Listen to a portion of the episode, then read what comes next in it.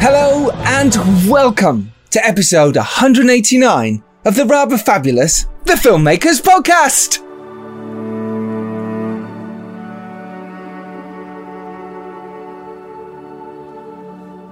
This is a podcast where we talk filmmaking from indie film to studio films and everything in between. How to get them made, how to make them, and how to try not to F it up, in a very, very humble opinion. I'm Giles Alderson. I'm a writer, director, and a producer.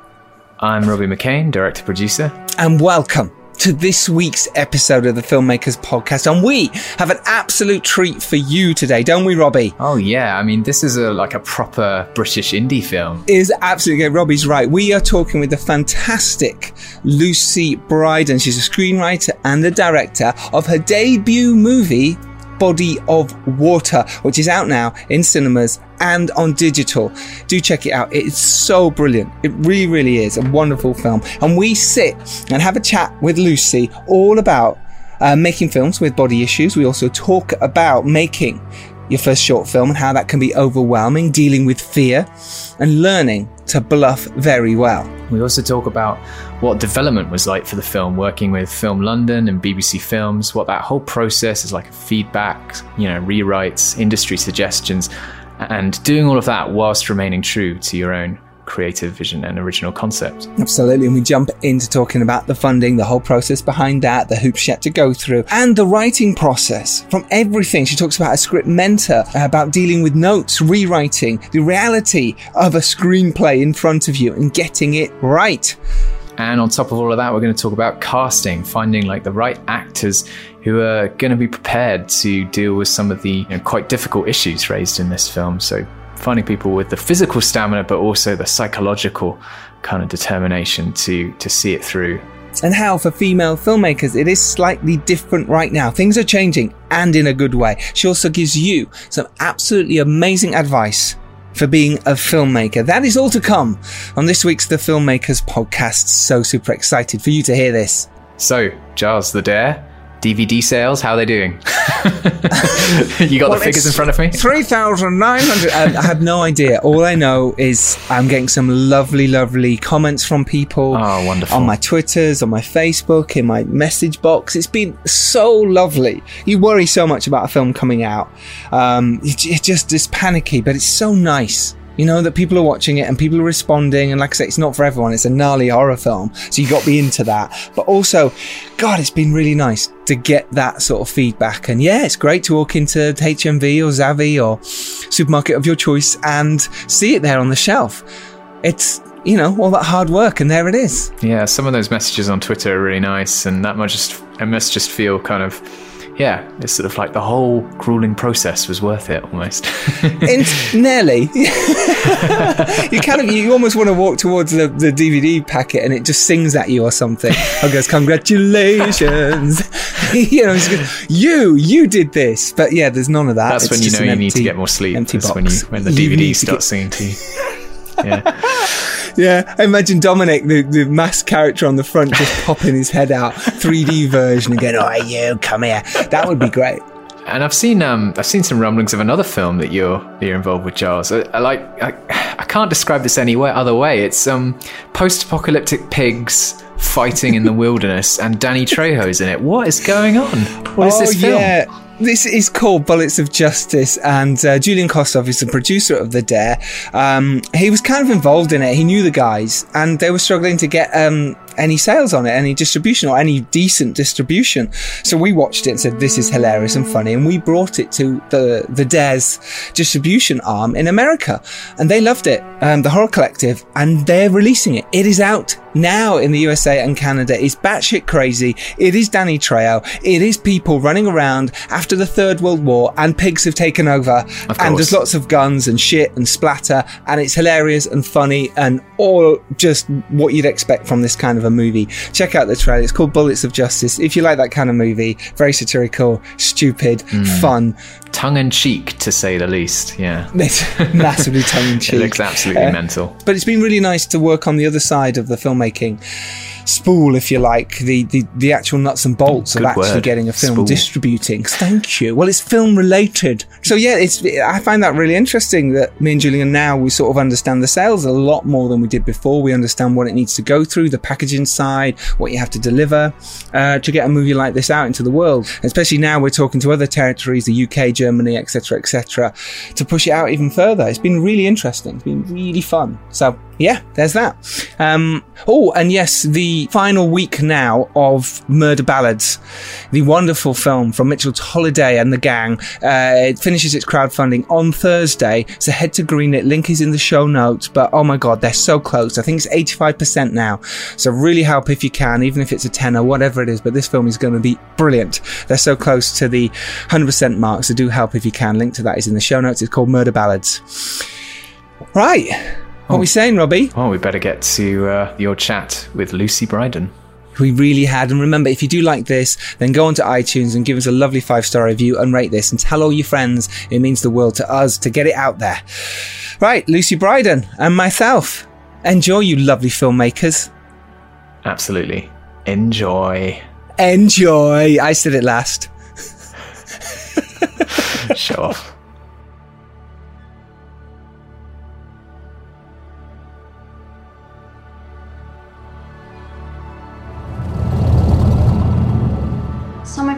Might remember Stephanie. She was last with us four, five years ago. Get me a copy of your eating plan. So good to see you. Mom, will you speak to her for me? You got to try a bit. Why has it got to be my problem? Because you're her daughter. That's a precious thing.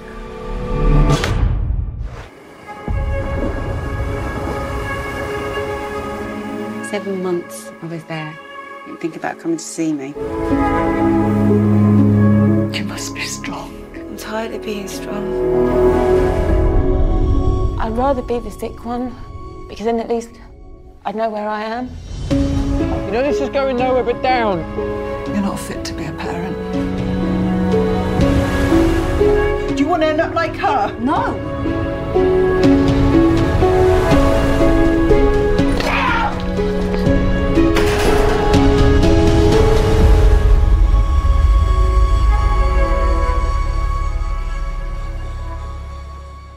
Well, listen, thank you so much for joining us on the Filmmakers Podcast. It's absolute delight. We're, we're both in the middle of press at the moment, which is really interesting. How's it for you in the middle of Body of the Water press? Yeah, it's been uh, it's been quite intensive, you know. Um, but it's such a nice part of the process after having worked on something for a long time, and I'm enjoying the ride anyway. How about you? Yeah, I'm the same. I'm enjoying the ride. It's it's kind of weird because we shot the Dare four years ago, and I've had movies out in between.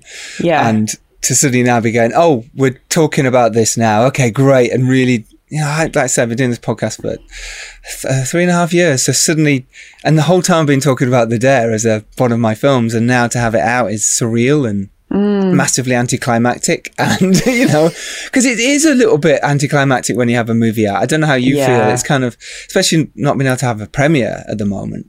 Yeah. right. Sort of first screening we had was um, it, it was at the Glasgow Film Festival, so that was where we first presented the film. So that was quite that was a nice kind of you know launch. But yeah, there was this period where we weren't really sure what was going to happen with this with this release and. Um, so yeah, we weren't even sure if it was going to be in cinemas or if it was just going to be on demand. And I think from my friends that have had things go straight to on demand only, like it has been a bit like, okay, so now I have a film out. That's just how it goes, I suppose. And you know, I guess the, the advantage is that you know people are probably you know engaging with with more content at the moment anyway. So I think that's a huge thing. Like you say, uh, more people are putting eyeballs on movies that are online at the moment. Yeah. So yeah, I know it did because it came out in March, um, and so it did much better than people were, were expecting, and we're doing really well, and the, everyone's happy, and you kind of go, oh, so there is massive positives from it. I think for me, it's that whole thing of bringing all your cast and crew back together, right? To to celebrate together. Even though it can be so nerve wracking for us, right? yeah, completely. And like, yeah, I think a lot of people involved in Body of Water were quite, um, you know, com- invested because it was, you know, it's a tough subject.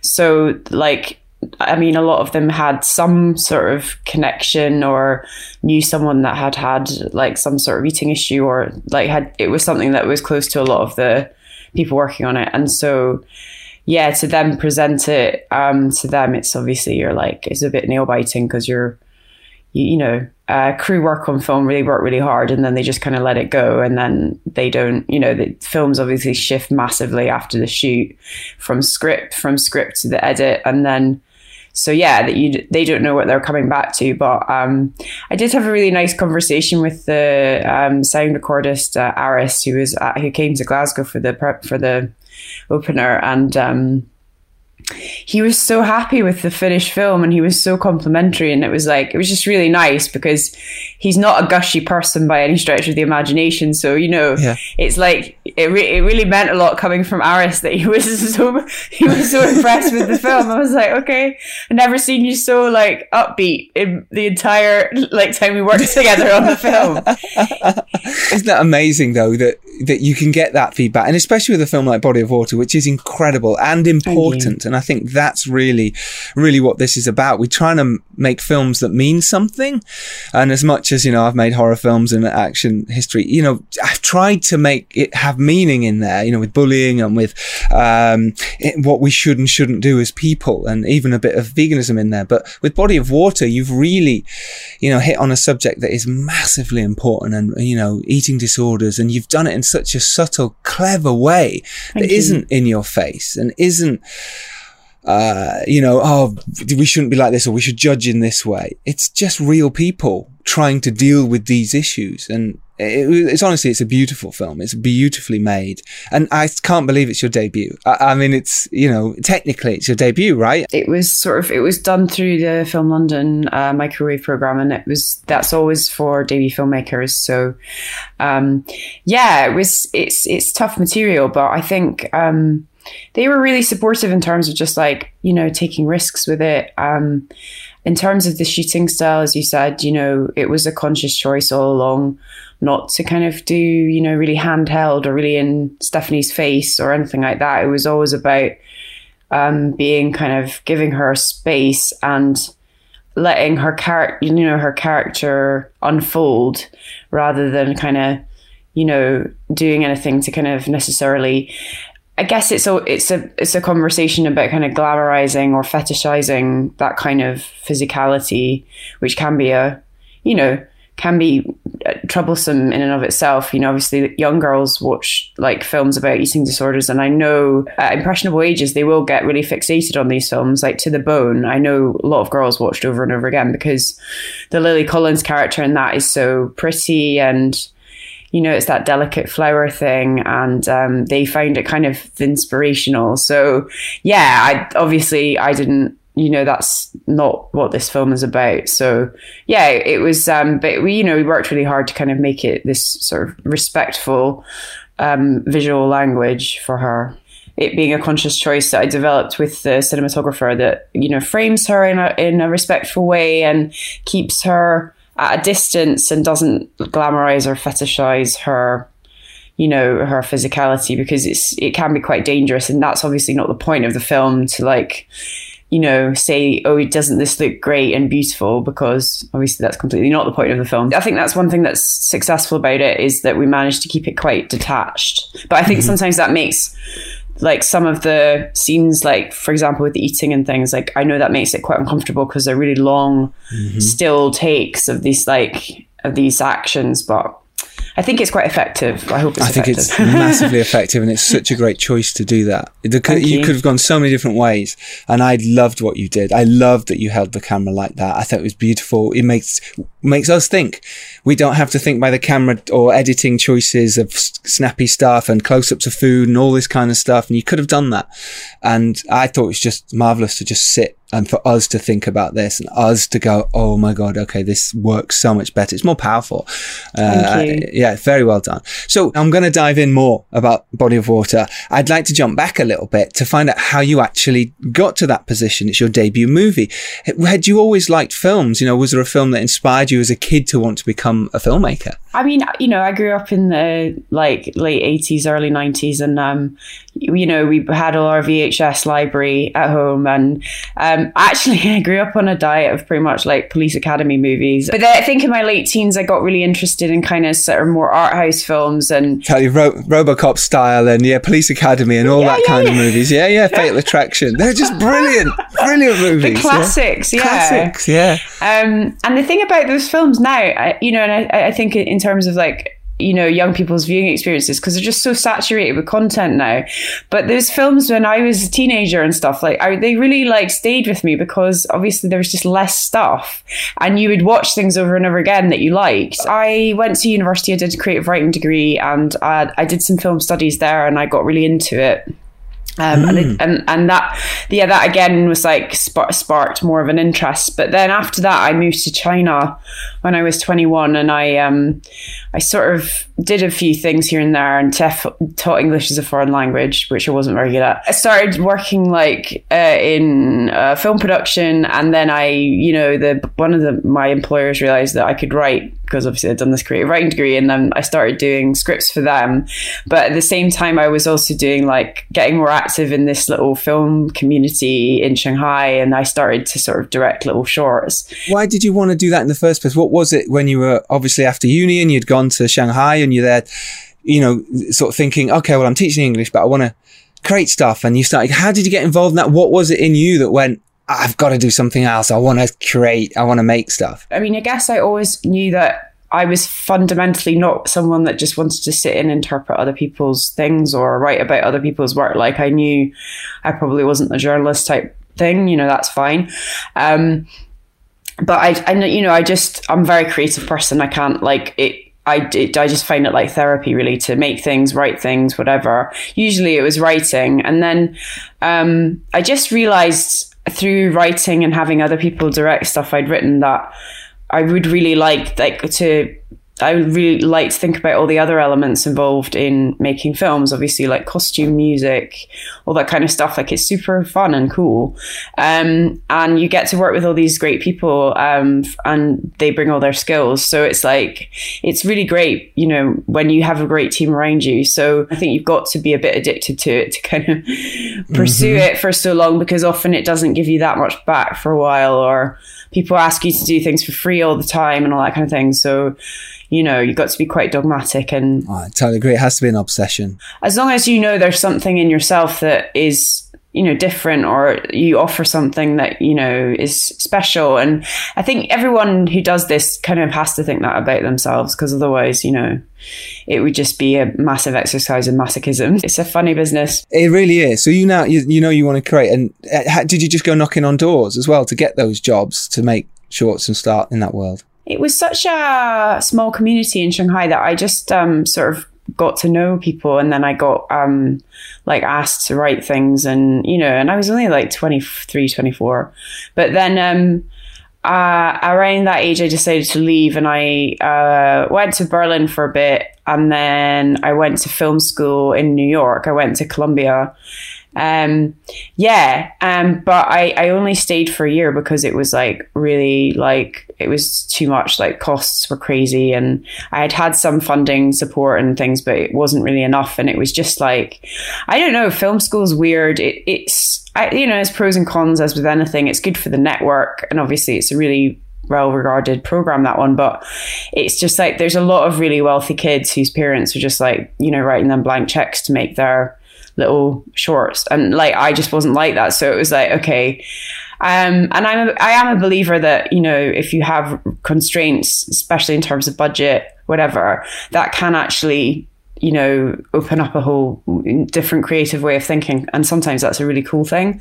But um you know it is a challenge. Um but so I stayed for a year at film school and then I moved back to the UK and I was just making yeah I made some shorts and they got bigger and more elaborate. And like you know I think you sort of I sort of started to tap into this the themes that have actually I keep coming back to, and it's usually stuff about you know the body and female um, sort of sexuality and identity and things like that. So I think there's quite a lot of that in Body of Water. It's not obviously all explicit, But um, That's fascinating. What was it? Can you remember your first short? Can you remember directing your first short and how that felt? Because obviously you're directing actors for the first time. You're casting them. You're bringing them in. What what went through your mind? Had you planned it to an inch of its life with shot lists and? Um, I remember I actually acted in my first sort of fairly elaborate, fairly elaborate short, and this was a shot in Shanghai, and it was all set in one cafe, but there was it was quite a lot going on. I I was so nervous. I think that was the thing that because I, you know, as a person that approaches things usually initially my instinct is writing and that's in a very controlled environment and i can you know do it when i want and i you know i can um you know it's it's just and then just but then to go into um, you know being basically you know in charge of all these people and everyone's asking you questions all the time like that was a real that really messed with my head actually. I was really like you know it's, it's really overwhelming. Um so it, I, I do still find um the actual shooting process quite stressful. Some people really thrive on it but i find it quite stressful. I love writing and i love editing.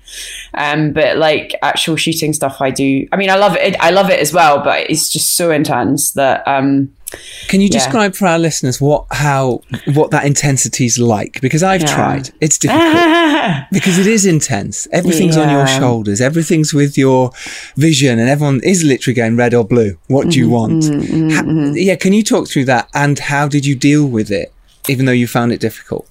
I think, you know, it's like anything, you just sort of have to rise to the occasion. And I think I was a little bit of a rabbit in the headlights the first time because obviously, you know, you're basically when you're directing something, you're the person that everyone wants the opinion of, and you've got to make decisions really fast and it's really in your face.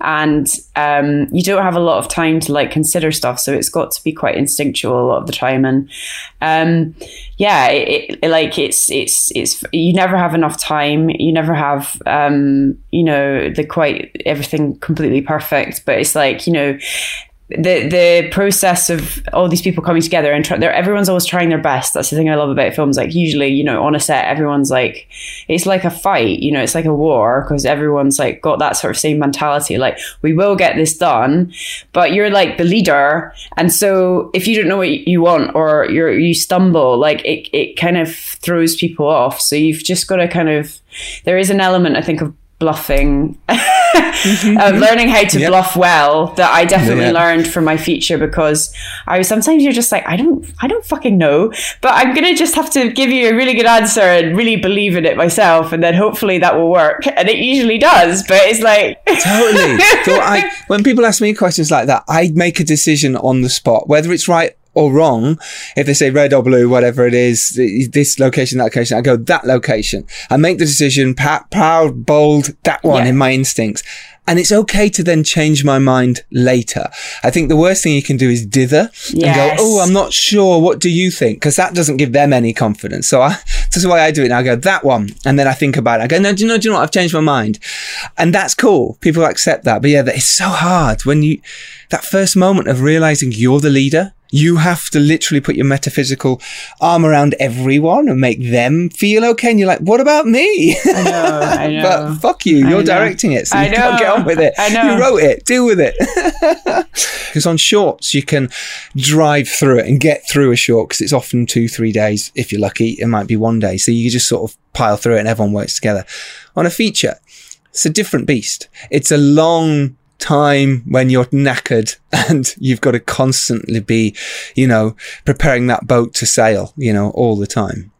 Uh, How was your mindset during that? How did you cope with that? Sleeping, preparing, all that kind of stuff. it takes over your life for weeks and that's fine um, there's a lot happens in a day because you you know it's such long intense days and when I think back to it, it's like God, you did you do so much in one day, but it's just. It's, that's just how it rolls. But it doesn't give you much time to kind of absorb and like you know de- you know deal or decompress information. So you're just kind of ta taking it all with you. So then by the end, it's like yeah, everyone's just like. I mean, I remember vividly after shoot the shoot of Body of Water, I went home and I lay in a bath and my legs were so sore because obviously standing around all the time. And um, you know, you're running around. And um, I just remember sitting in the bath with like a glass of red wine, and I was like, just it was like it was like I was like in a padded cell or something. It was just like staring into space, like with my brain completely ransacked of any of any kind of articulate thought or anything. I was so spent, and it took me like a good week to physically feel like because it's so draining, and it's like I know that's probably maybe it's because also it's an indie movie and it's a bit more hardcore in terms of like you know there's it's not super plush like you know I think that's the thing that I wasn't quite prepared for how incredibly exhausted I would be at the end of it.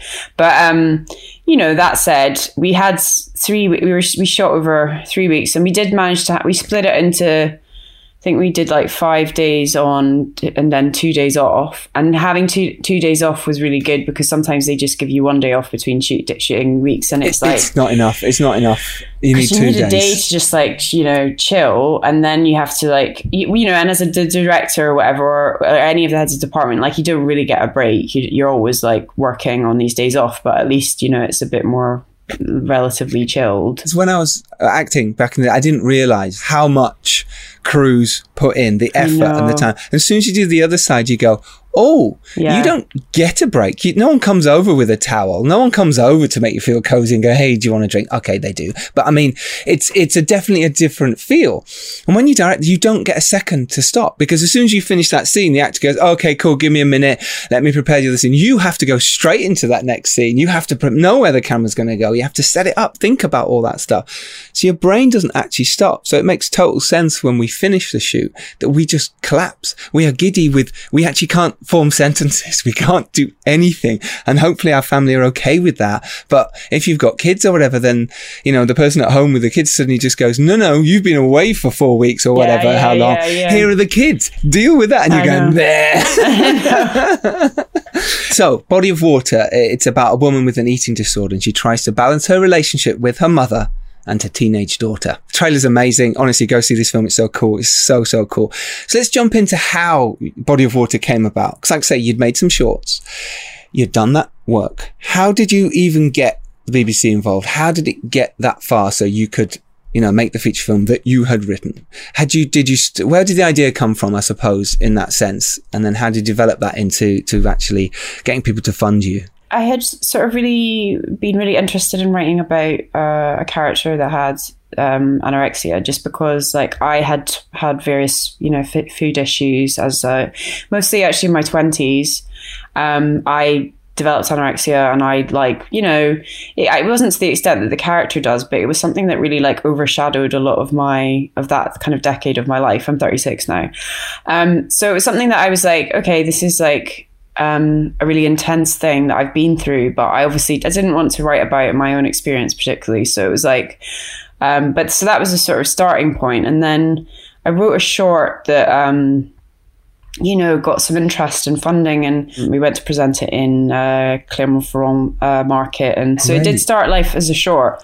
So we were all set to kind of make the short, but then uh, because you know I I just you know I always love to write, and I just sort of as an exercise written a screenplay really for myself, um, and had actually developed it through this lab in Edinburgh uh, in the Edinburgh Film Festival called uh, Network Oh, yeah.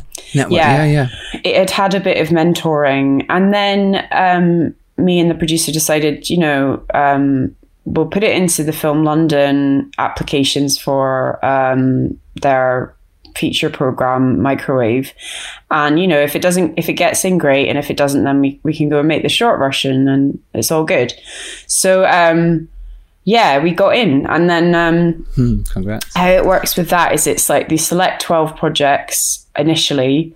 They give you a, a sort of boot camp training week which was really great. Like we met some really great mentors like we had Lynne Ramsay and jim wilson who worked with jonathan glazer a lot and like some really high caliber people and they were really inspiring. And actually lynn um she, she, you know, I love Lynne, and she just point, but she just sort of pointed me at some really interesting references, like "Safe" by Todd Haynes, which ended up being quite a quite a really useful reference for later on. And I hadn't seen that film, um, but that definitely, you know, inspired like a lot of like the thinking I went, like some of the thinking processes I went through in sort of imagining the film.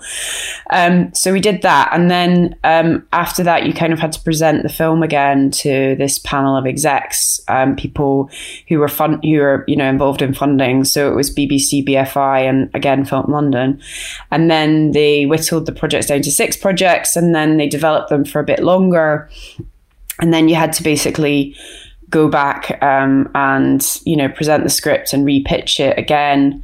And yeah, we got commissioned uh, along with another film called Looted, which is actually just coming out uh, about a month after Body of Water. Um, so yeah, and then after that, we were we had we developed. Uh, you know, I was we I work, worked on the script a lot with Anjali McFarlane, who's the script editor. She's also one of the uh, she was one of the execs at Film London. I think she's moved on now, but um, and then yeah, it was quite a, it was quite a lot of um, you know there was a lot of work on the script, and you know as a first time feature maker, it's scary, and there's a lot of like you know you don't know what you're doing, or you feel like you don't know what you're doing, and then you get notes, and and like sometimes that can be quite. Um, you know, digesting those and implementing them and, and finding what's useful in them can be quite a process in and of itself. I think now I'm a lot more like I definitely will go into my next projects like, oh yeah, okay, I know what I want out of this. But when I had not done a feature, obviously I kind of over listened to a lot of the criticisms or the feedback. And so it's like, but you can't like write a script to please people or by committee. So um, there were drafts though that definitely went through a bit more of a people pleasy kind of thread. well, it's easy to do, isn't it? it? When people are coming do. with ideas and you go, oh gosh, yes, yes, because they've made films and you trust in them. And then you go down a route and you go, well, oh shit, how do I pull it back? It's really difficult to balance that period when you're sort of development of a script what works what doesn't mm-hmm. you don't know and you don't mm-hmm. know you kind of think it works it's really I, I find that really difficult too and choosing whose opinion to choose. Uh, but when you're in a situation where it's, you know, you're there with a funding body and they're saying do this, well, of course you're going to do it, but actually it might not go down the right route for what you want. And that, that can take a lot of time. H- how do you find rewriting then? Because it can be very difficult to dive back into something and pull it apart. I'm really open to ideas and rewriting, but I did get quite exhausted with that side of the process as well because it was like, I felt like sometimes in late development, I felt like I was just changing things for the sake of it. And then um, I would get frustrated because I would go back to earlier ideas that had been, and, and, you know, sometimes I think you have to work. There's, you know, what often happens is you have a night, you have the script, and then you go to all the different places you could possibly go, and often you end up quite back to quite like quite similarly what you started with because it just is as though your imagination has to go on that kind of journey or or other people have to go on that journey with you to make sure that you've exhausted all the possible things. But then you know often your first often your early instincts are kind of right. And um and I always knew about this story that like it was about a woman who just um you know she was sort of um giving up. And that to me was like actually a really important experience. And um, but I know that there was a bit of um, sort of hesitance around some of the well, one, the presentation of anorexia at all, because that's it was a really challenging thing to sort of mm-hmm. sell. Um, yes, yeah, and also like because because we all were fully aware all the way along, like what that would involve an actor having to do, um, and uh, yeah, the ethics of that as well. And I ha- had to often like kind of you know explain how we would like look after this person or you know how we would present the subject. Yeah there was all this stuff going into it at, at the same time as trying to just write a good story. So it's like um yeah there were times when it was like oh my goodness. Was there times when you thought oh i'm going down such a wrong path here or it's this might not get made? And you'd spent a long time doing it at this point I never let myself think that it wouldn't get made because I think that would have broken me because I had invested so much into it. Now, having made a film, on the other side of it, I'm like constantly amazed that anyone actually manages to do it because. I agree. Mm-hmm. yep. It's nuts. It's nuts. And nobody, like, you're like, you know, if you don't have any experience in the film industry, you're like, oh, yeah, it's so easy. Just get some money and then people show up and, you know, and it's all. Point lovely. the camera that way and yeah, that way. And yeah, the actors yeah, do the whole thing in one take. Oh my yeah, God, brilliant. I know. But it's like the reality is there's so much that can go wrong and there's you know, there's so many shoots that like do get pulled or like especially this year obviously like i've been thinking you know if we'd been trying to shoot that this year it wouldn't it would have been completely messed up because we couldn't have um, adhered to any of the kind of restrictions or the any of the social distance it would have just been a complete disaster. And like imagine investing years of your life developing a project and you basically have one shot at doing it because it's not a hollywood mega mega bucks blockbuster.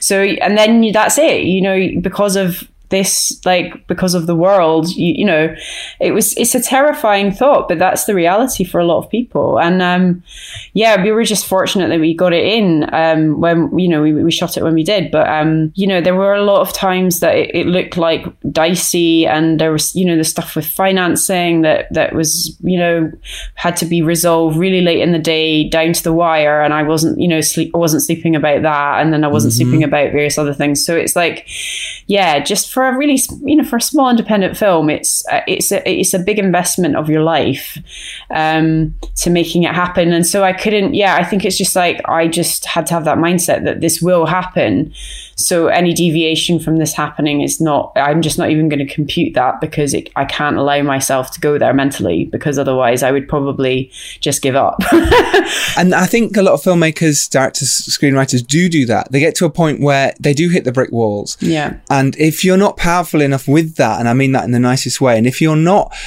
you don't think this is going to get made like you have and have that burning passion, of course it can fall down because the people around you have other jobs. They have other films they've got going as well. They're developing other things. So if you're not fully driving that, they're not either. But if you're knocking on the door going, here's a new script. How about this? How about that? It's mm. going to be on their mind because they like it and they like you and they've developed their time and investment in it. But if you backed off for a second and just went, oh God, yeah, this is too much. I'm going to, I'll come back to this in a month or two months. Let me, I'm going to go work for a bit, do something else.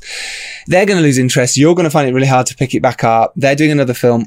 So you, you do honestly have to be on it. Yeah. And it sounds like you did that really well. Yeah. Um, I just wanted to touch on the screenwriting again a tiny bit more in terms of how do you actually, when you started to write this, do you like to have full notes written down? Do you write off the cuff?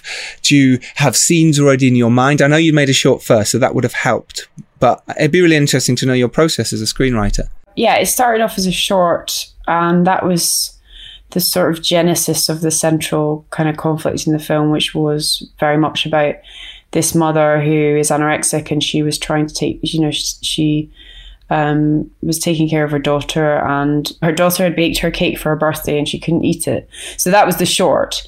Um, so that kind of, as you know, that kind of encapsulates a lot of the central stuff in what is now the feature. I went through so many drafts of the story, and thinking back to it, um, I mean, initially I think it was a bit more horror driven. Like there was more body horror kind of elements in it, I would say, and um and then it was working with Angeli.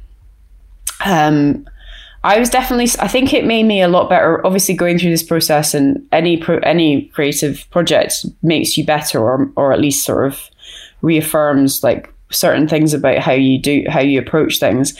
But I think before before I had made this and before I had worked with a script editor, I was quite like, oh, i'm just gonna I'm just gonna write and I'm gonna write out this idea and I'm not gonna like really um, beat sheet it or treat do like exhaustive treatments because I it's not like I found that boring, but I just sometimes find it quite freeing to just I mean I come at came at it from more of a fiction writer's angle, like I just want to see where this goes. Um, but yeah, obviously that sometimes doesn't work in screenwriting to just sort of see where things go. Um, but yeah, what what I now find really useful is, and I make myself do, and I think is good discipline, is just you know really actually getting out all the problems in a getting out a really good treatment, and then the writing should just flow really fast after that. Because I don't find it difficult to write. I'm a fast writer, but it's just making sure that it's the most um, effective you know all the scenes are really effective and punchy and have as much in them as they possibly can because you actually end up saving yourself loads of time if you work all that stuff out in the treatment I like to work that way as well. oh that's good yeah mm. i think a lot of people would rather just like oh yeah i'm just going to loftily sit down and, and pen my masterpiece but it's just unfortunately yeah I tried that at first. That was my initial, like, however many years ago, was like, yeah, yeah, you'll be fine. Just there's an idea in your head. But I got to page 70 and got lost. I was like, oh, I haven't even got to the second act. I'm all over the place. And then I just lost interest because it was so hard to pull that back or know what to do. And so I totally now agree that putting a treatment together really solid. And then as long as you can with even bits of a scriptment in there with dialogue and stuff, anything to make it easier for you when you write, you don't get stuck. Uh, I also like to write with other people because uh, I prefer it. I much prefer doing that. Yeah. I like the back and forth of it all and not feeling the pressure on my own. I like to do that with other people, push the pressure back on them and they push it on me. And it's a, it's a much better way of working for me. So what was the moment like when you found out BFI, BBC Films, and Film London with the microwave scheme have said yes. They've given you the green light. Can you remember that moment? I can. Or was it a long yeah. process? it was actually, you know, it was so weird because um, I there were six projects, yeah, and we all had to go pitch, and then so um, they decided on. I was waiting for the phone call from Dan, the producer. Um, Dan Cleland, yeah, yeah, Dan Cleland, yes. yeah. He called me and he was like uh, oh, I've got some news. And I was like, oh, right, that's obviously not good. And then he's like, well, they've they've selected one project, but they've got uh, it, the second spot is between us and this other film. So we've got to go back and do another like wow, document. And I was like, are you? I was so pissed off. I was like, do you want my blood? Like, what are you doing to me? And it was mm. like, I can't remember what exactly we had to be really clear about, but there were, you know, they needed some more reassurance. I think it was a bit more about the sort of about the Stephanie's character and that presentation stuff. So, um, had to go and do that. And then did you did you like did you do a rip reel? Did you do uh, visions? And did you give them like loads of photos of how you think it would look? Did you do all that? Was we did. I did do a. I did do um, a, look, a lookbook kind of thing. I didn't do a reel, but um, yeah, it, which I actually, which was really helpful um, because you know I was able to kind of show references like Jeanne Dielman and um, these kind of older European films that you know, ha- use a lot of long takes and all that kind of stuff that I've used in Body of Water. But I couldn't believe that they'd asked us for another bloody piece of paper. I was like really ready to just like throw my phone out the window. But um, anyway, I did. Totally, Julie did it, yeah. and then um, and then they said, I actually feel really sorry for the people that didn't get it because I would have been because mm, they did that. They went you. through yeah, they went through all that, and then they didn't get it. I would have been so annoyed. Yeah, and then we we celebrated and we had prosecco, and that was lovely. And then um, and then yeah, it was like okay, cool. But at the same now time, what? now you yeah, now you're like shit. now I've got yeah. to do it. and the thing is, it's not the same as like iFeatures. Like they don't just give you all the budget. You have to actually raise. You have to actually raise some yourself as well, or you. How can. much percentage is it at the moment, or was it? They gave did? it. They gave us two thirds, and then you know right. you can raise another third if you want. So if it's a 150 grand budget, let's say they give you 100 grand ish and you yeah, have to raise yeah. the other 50 yeah, yeah, yeah, yeah, Okay, fine. So how did you go about raising the other 50? Yeah, basically we had a long, like a lot of conversations with potential production companies who loved the project, but it was also like, it's a weird, quite a weird amount of money to put into mm. a film. You know, it's not, it's not a, you know in in normal person's term that's a lot of money but you know obviously in a film budget world that is not a lot it's of money so tiny. it's a bit of a yeah, yeah. so it was sort of smaller, smaller, ambitious production companies um, that were we were talking to, and we had a really long conversation with one. And then at the sort of last hour, like just when we were kind of really needing to get the money together, um, they couldn't they couldn't make it happen, and we were like, so um, mm-hmm. yeah, we had we we did uh, get on board with uh, Boudica and Who Are Lovely mm. and Bright Shadow Films um, quite late in the day, but it, it, worked out. But like that's what I mean about like it's just really nervous breakdown inducing like that stuff, and I had never been through anything like that before, and it just felt like because we couldn't also move our shoot dates. Like obviously in some some scenarios, if there's money issues or whatever, um, you can move the shoot, but because Shan had been um, doing her training and prep and stuff to change physically for the role. Like we had, we were really locked into the dates for shootings. We had to get everything together by then. It was just really gnarly. It was a lot of pressure. pressure. Oh my God. Especially because absolutely at that point you think, is this going to fall apart? You know, you've got Sh- know. uh, Shan there working out and doing a thing, and you've got your mentally. I remember this on the dare as well. I didn't have the green light for so long that they'd kind of said yes, very similar situation, but you were just waiting for that green light, which was a studio space. And all that time I'm prepping, prepping, prepping, but there's a bit in the back of my mind that's going, I know. is this a waste of my time? Is this really going to happen? Is this, am I doing all this for nothing? Completely. And you must have been the same. yeah. And you just got to kind of proceed as though everything's going to work out. But, you know, as we Hmm. were saying, these things can fold and it happens a lot. And nobody actually talks about that. But, um, hmm. because you only ever see a film when it's finished. But it's like, you know, the, the amount of horror stories about stuff that just gets pulled or whatever. It's like, mm-hmm. and you, you're like, oh my God, that could actually have been my project if X, Y, and Z hadn't come together at a certain point. And it's a lot of like, as we said, winging it really. Yeah. and Well, it's, it's terrifying. It's such Yeah, a it- crazy it really business. is. It is, but it's also testament to you the fact that you obviously could pitch well, and you obviously did have a brilliant vision. That even though you then had BBC and BFI and you know Film London part of it, it made it easier sell. But the fact is, they still invested in you. I always say this to filmmakers: it doesn't matter necessarily how brilliant your script is, or how. It, of course, it wants to be, but they're investing in you as a person. Yeah. And if you're cool, if you're all right, you have a vision and you have a real sense of how you can make films and they see a future with you. I think that's a huge part of it. I really do. You can't be in there mumbling and going, well, yeah, I just want to make a film and I'm a genius. And you do have to be personable and have a vision. Be strong, and it sounds like you absolutely did that. And wow, well, well done. That's oh, my heart's in my mouth even thinking about that know, last minute was- stuff. Amazing, Yeah, amazing. I know. Well, let's talk about casting then, because you mentioned Sean Brooke, who played Stephanie, your lead. You've got Amanda Burton, who obviously is a wonderful star anyway, you know, Yeah. from Silent Witness. But then you had the wonderful uh, Fabienne Piolini Castle, if I pronounced that yeah, correct. Piolini Castle, yeah. Uh, yeah. I mean, what a three wonderful leads you had. I mean, fair play. So, how did you cast that? And also, you've got to cast people, like you mentioned with uh, Sean, who has to look anorexic. She has to Mm. look skinny. So, talk us through that. yeah, obviously that was a massive challenge for any casting director, and you know, it did make the role quite. Again, for her, our casting director was Aisha Bywater. She's fantastic.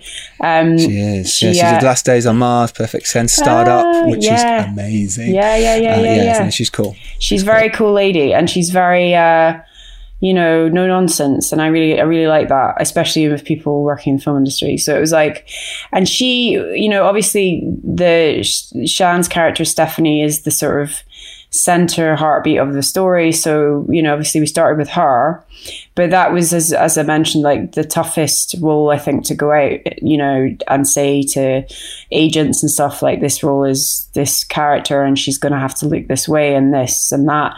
So um you know there was a lot of interest but it was just also like i think it was it's a you know it's a, quite a scary proposition for an actor you know having to do that. And um so you had to really have balls to like want to to, to get on board with it um which kind of sorted the wheat from the chaff fairly fairly easily. And um I actually didn't meet that many actresses for it but um I had a I had a couple of Skype chats with Shan and she i just you know i was sort of like it was a bit like love at first sight you know in a way because and i think it's kind of got to be like that when you're casting um, for all your roles. I was like yes she's perfect. She was so cool also as a person um, but also just um, really wanted to do the character justice ha- asked so many intelligent questions about like where this character's had come had come from, her experiences, and and really enriched um, enriched her in that sense. And we had loads and loads of really good chats about that stuff, and did a lot of research together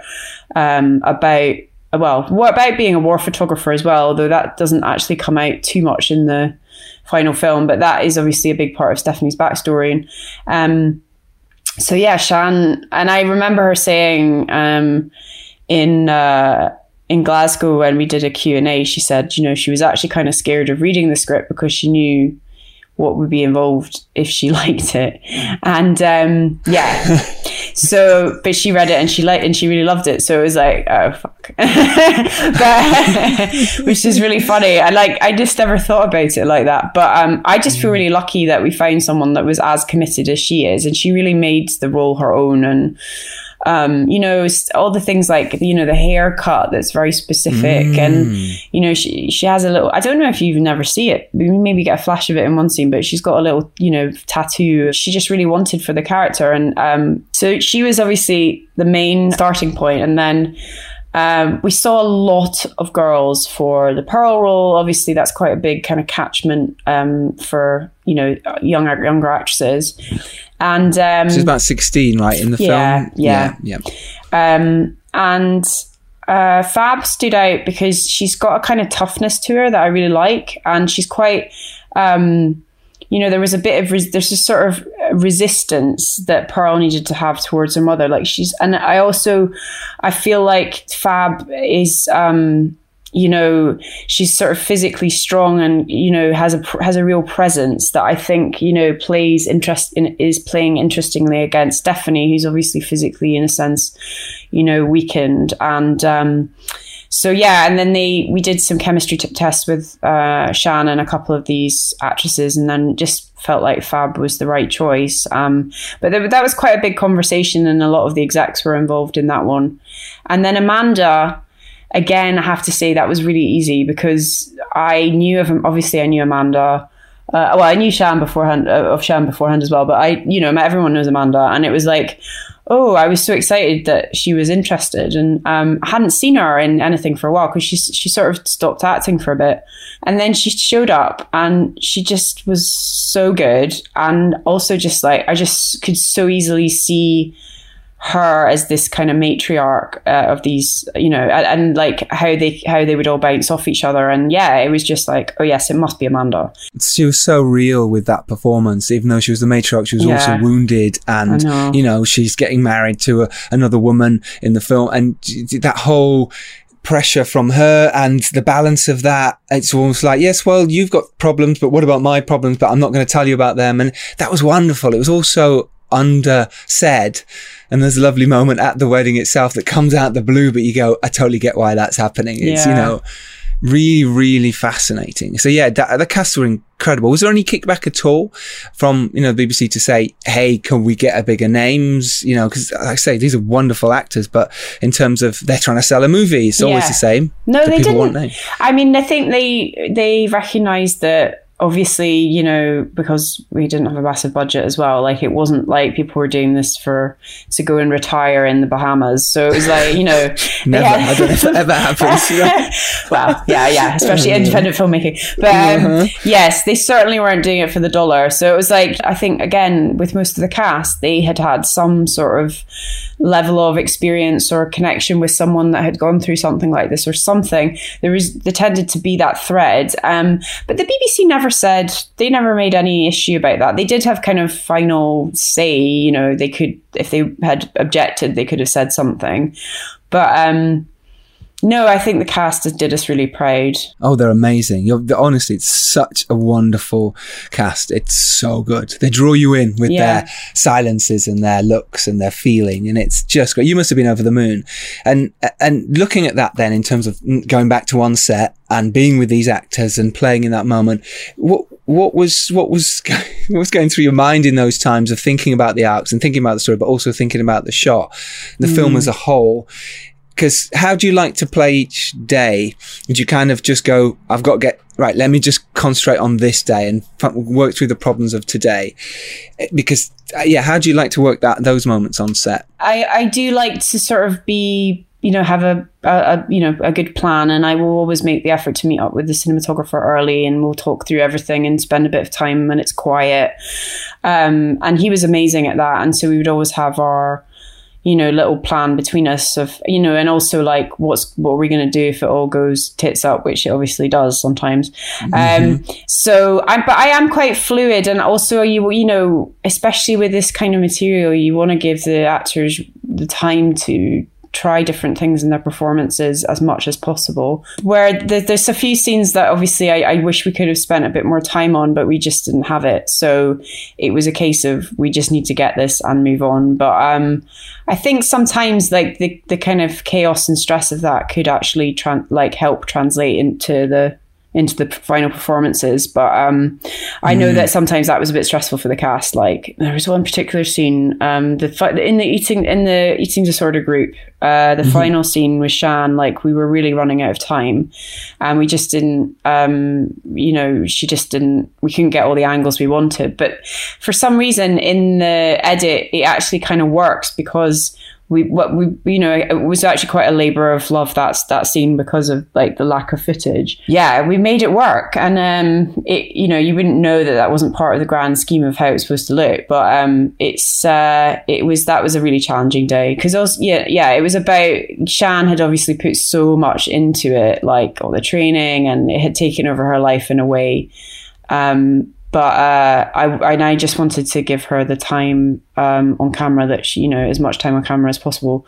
So yeah, um, that was always a battle. But you always, you're always like, you know, you always have to sort of trade something off. Um, in, in a sense, because it's like unless you've got you've got like you know a huge multi-million dollar budget and you can spend loads of time on things, it's just and you know reshoots and all that sort of stuff. Yeah, here you're going. We've got what we've got. And actually, you saying that about the edit. Sometimes, even though, and this has happened to me, you think, oh god, this scene's never going to work. We aren't going to have to put it together. I didn't have enough coverage because Yeah. because because of, you know, whatever it is. But actually, you come to the edit and you go. Oh, we, we can make that work with just that wide if Mm, we want to do that route, you know. And actually, sometimes it does, or just a single on that person because the other people in the scene aren't important. Yeah, I suppose it's sometimes in the in the shoot choosing what's more important and going well that's more important let's get that. But sometimes you can find stuff in the edit you didn't even know was there. I know. That's the kind of film, you know, the the magic of post production as well. It's like, oh yeah, so I've got this stuff, and then there's that really helpful David Lynch quote that's something like,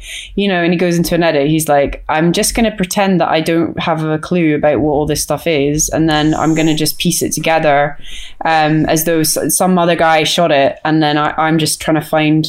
And it's just quite a mm. helpful way of looking at it because it's like you do, you know, you, if you if you kind of let yourself be a bit free in that part of the process when you've got all the material it is actually really liberating and there's so much more you can do than if you're trying to like oh i must keep that line and i must keep that and, and it's just like actually yeah that's so important and i love that phrase that's really good let someone else you know think that they directed it so therefore you can f- be free to do what you want because you can Yeah. get hung up on shots you know it was pissing it down with rain that day and uh, there was a problem with whatever whatever and someone got hurt but you've got the shot and it was amazing and everyone cheered but actually in the edit doesn't work at all. It, and then you're forcing in a scene just because of what you went through, but actually, or a shot, it doesn't. You don't need no. yeah So you can that's easily why- get attached to those kind of stories behind Yes. shots rather than the actual story St- story you need to Yeah. tell. Yeah. That people at home don't care about. They don't care how what you went through when you shot it. They don't care if anyone died. They don't give a shit. They want to know about the story and if it works. So yeah, that is fascinating. Fascinating. That whole how was it? Okay, so you've edited your film now. Obviously, we, could- we could go on for days about editing films because we do. we- um, but then in terms of then having to show it back to the powers that be, the BBC and BFI. What was that moment like for you? And and did you were you what did you need their approval to release it? Did you all that kind of stuff? Was that part of it as well? Um, yeah, that's a really interesting question. Yeah, we had to do, uh, I think we had three sessions of presenting the film to More presenting. yeah.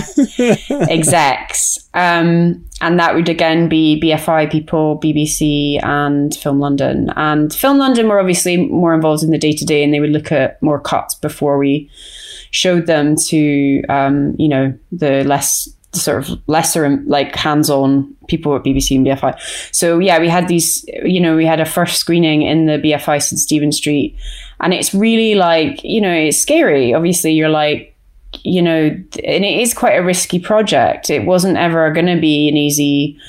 So it was, you know, and I'm very conscious of that. And I know it's not everyone's type, you know, it's not like anything's um, not necessarily everyone's cup of tea. But um, yeah, I remember being really pumped when we went into that. And, and actually, the reaction was really positive. Um, but they had a lot of really helpful, insightful, because these are people that fucking know what they're talking about in terms of films. Yeah. So you're like, um, you know, just ways you can frame things. Can you push it this way? Can you draw that out more?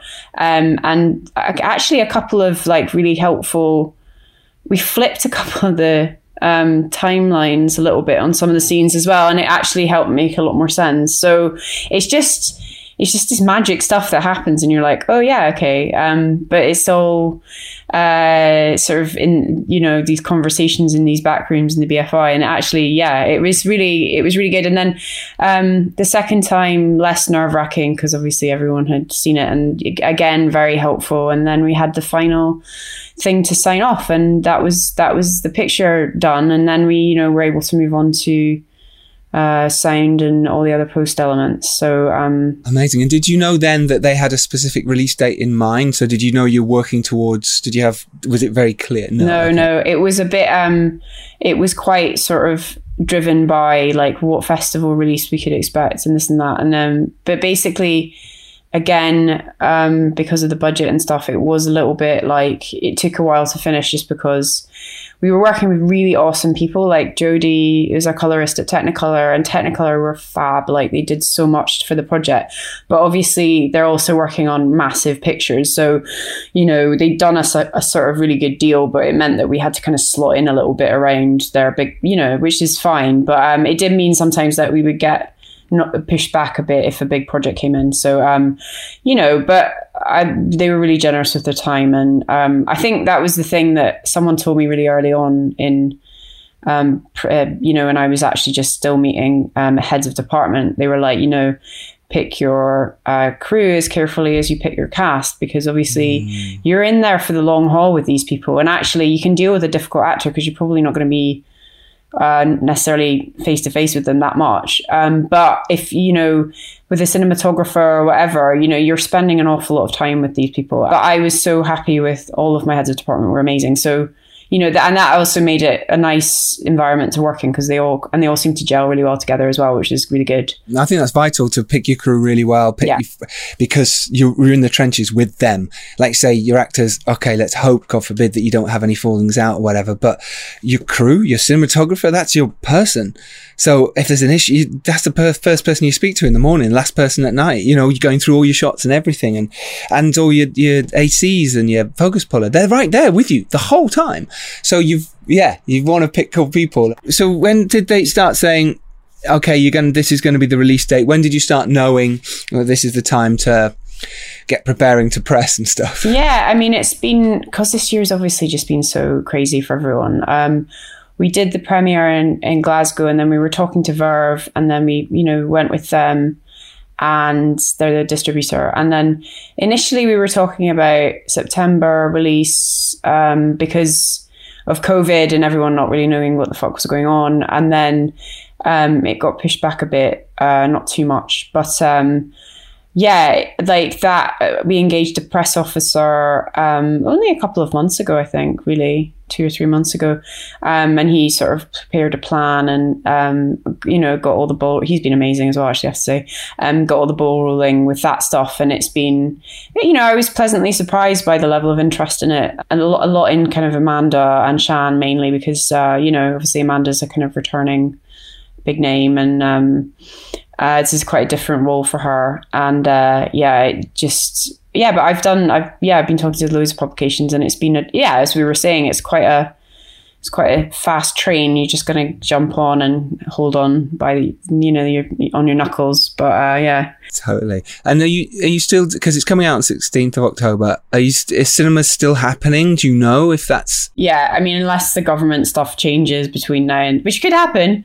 It, um, no, God forbid. So nuts, isn't it? But uh, yeah, it's on demand and in cinemas. There's definitely some screenings in London, Sheffield, Edinburgh uh, Cardiff, um, and Derby, and a bunch of other places. So yeah, all these really nice, uh, yeah, and the home cinema in Manchester, and the, yeah, there's a lot of really nice independent venues that I love. So that's I'm really I'm really happy about that, and it's just nice that it's going to be on a big screen and um, God, yeah. yeah. after all this yeah. you know you should be so proud honestly like I say you, this is a, an amazing movie the fact Thank it's your you. debut movie the fact that it's you know picked up by Verve the fact that you're getting cinemas even during this time is incredible you should be immensely proud Thank I think you. are fantastic and you've done brilliantly and a director to watch hugely oh um, thank you so much it, but honestly it's it's really cool it's really cool and I love seeing female filmmakers break in like this it's so cool uh, it's not easy it's much harder yeah, I think I, ho- I hope it's getting better. I mean, I am seeing a lot Mhm. of like you know, there's just a bit of a flurry of independent filmmakers um, breaking through women, uh, females,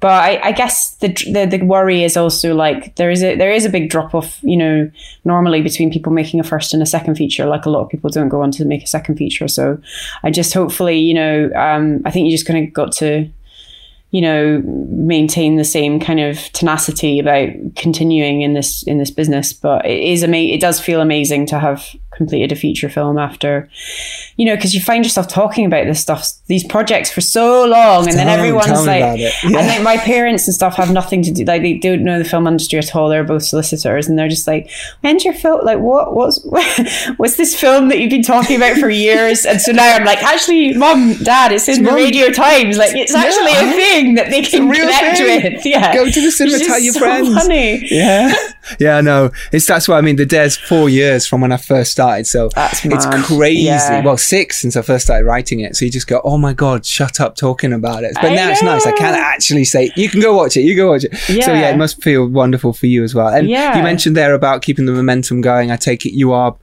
already working on the stuff. You're already writing your next one. Yeah, I've got um, a couple of idea, a couple of feature films uh, in development. Uh, one is sort of you know drawing on the same things, but perhaps in a bit more of an elaborate scale, and um, but also get more like, budget, get more yeah, budget, get yeah. a bit more budget. Probably playing a little like flirting a little bit more with like horror genre and stuff like that. But you know, trying to kind of skewer a lot of different stuff, and then a TV series as well with a producer in Scotland that's um, we're just taking out to um, production companies at the moment. So that's really exciting. Um, and yeah, it's it's it's just nice to have a few irons in the fire, obviously. Um, So important. Yeah. And finally, then, any um, advice for uh, filmmakers now looking back at your younger self, like Oh, literally a couple of years ago? Yeah. What would you give? What would you tell yourself? I suppose, and also, Um, what little bit of advice would help filmmakers wanting to try and make their first feature right now oh or their next one?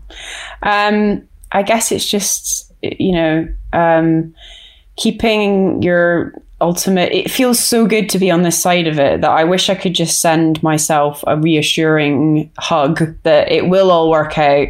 And because I always knew that I really needed to tell this story, and that was the the real drive for pushing it through, uh, despite all these setbacks and knockbacks, because they they do they happen to everyone. Um, you know. It, just as long as you believe in your idea, I guess, you know, and you you you hold it dear and close to yourself, then you will get there. But it, it might be a um, it is a mountain, and it is even harder now. And and I think, you know, I really hope that the film, you know, smaller films are still going to be made in the next few years. But I mean, who knows? But I think it's just a case of you know finding something that you really believe in and holding it, and and really, you know, but just being really tenacious. That's all I can say because it is it is a tough it is a tough industry and we all know that but we love it. We must love it because we stay in it and we you know talk about it a lot so um, yeah uh, I hope Yeah, that's not too that's- rambly but uh, yeah that's my kind of overarching um, lift up people that might be because you do feel sometimes you do feel like you know jacking it all in I mean that's just normal but um, Mm-hmm. it is worth it to get to the other side Love that. That's so good and so perfect. And thank you for your time. Thank you for having Lucy me. Brydon, thank you so much. Body of Water is in cinema 16th of October and on digital. Seek it out. Enjoy this brilliant drama. Support independent filmmakers and support Lucy on her journey. Thank you so much for joining us. Um, where can people follow you? Because that's how we got in contact. I messaged you on Twitter. I'm You like, come on, podcast, you're ace. yeah, yeah, yeah. Um, I'm on Twitter. It's Lucy Lodash Brydon, and then I'm on Instagram. And there's a, a just um, the same, I think, yeah, Lucy.Brydon. Uh, Um, and then my the film has its own Instagram uh, account, Body of Water Film. So that's got all the updates, and we also have a website. So if you just um, Google Body of Water Film website, that should show up, and it will have all the information about the screenings um, and so on. But yeah, please do give me and it a follow, and yeah, we can hopefully. It'd be lovely to hear what everyone thinks. And please do, and please do tell Lucy. Certainly, when you've heard this, send her a message and say, "Cool, thank you so much for your time." But also when you've seen the film, um, because it's so nice to get feedback. Lovely feedback, obviously. Uh, Yeah. If you don't like it, shut up. Uh, and the same with reviews. If you don't like something, shut up. Shut up. Don't be keyboard warriors. Thank you. Um, uh, brilliant. Thank you so much. Remember, everyone, you can go make your indie film just as Lucy has done. Believe in yourself. Believe in what you want to make and go do it. And if you're lucky enough to rise up and do well, it is your duty to send the elevator back down. We will see you next Tuesday. as always, uh, keep making films, keep believing, and go do it. Lucy, thank you. Thank you so much, Giles. Speak to you soon. Pleasure. Bye. Take care, everyone. Bye. Bye-bye.